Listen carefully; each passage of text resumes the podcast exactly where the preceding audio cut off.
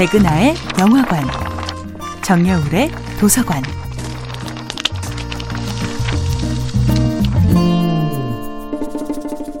안녕하세요. 여러분과 아름답고 풍요로운 책 이야기를 나누고 있는 작가 정여울입니다.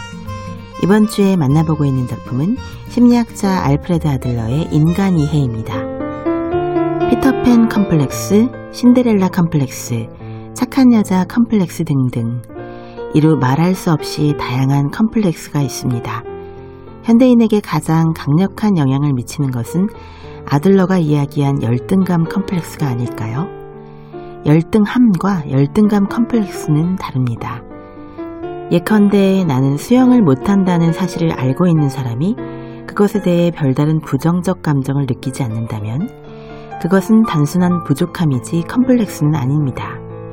하지만 수영을 못하는 것과 물에 대한 트라우마가 얽혀 물놀이 자체에 대한 심한 거부감과 공포를 느끼는 사람은 열등감 컴플렉스를 지니고 있는 것입니다. 즉, 결핍 자체가 컴플렉스를 초래하지는 않습니다.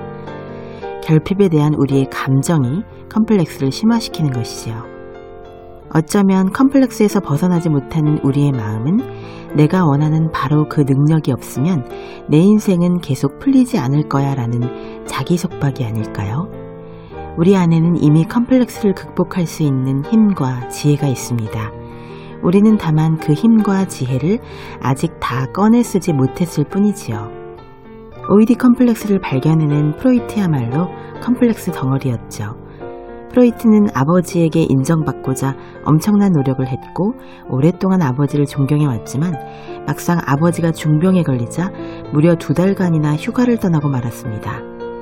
1896년 프로이트가 40살이 되던 해 그의 아버지는 사망했고 프로이트는 커다란 정신적 위기를 겪었습니다. 그런데 아버지가 돌아가신 뒤 프로이트의 행동이 이상해졌습니다.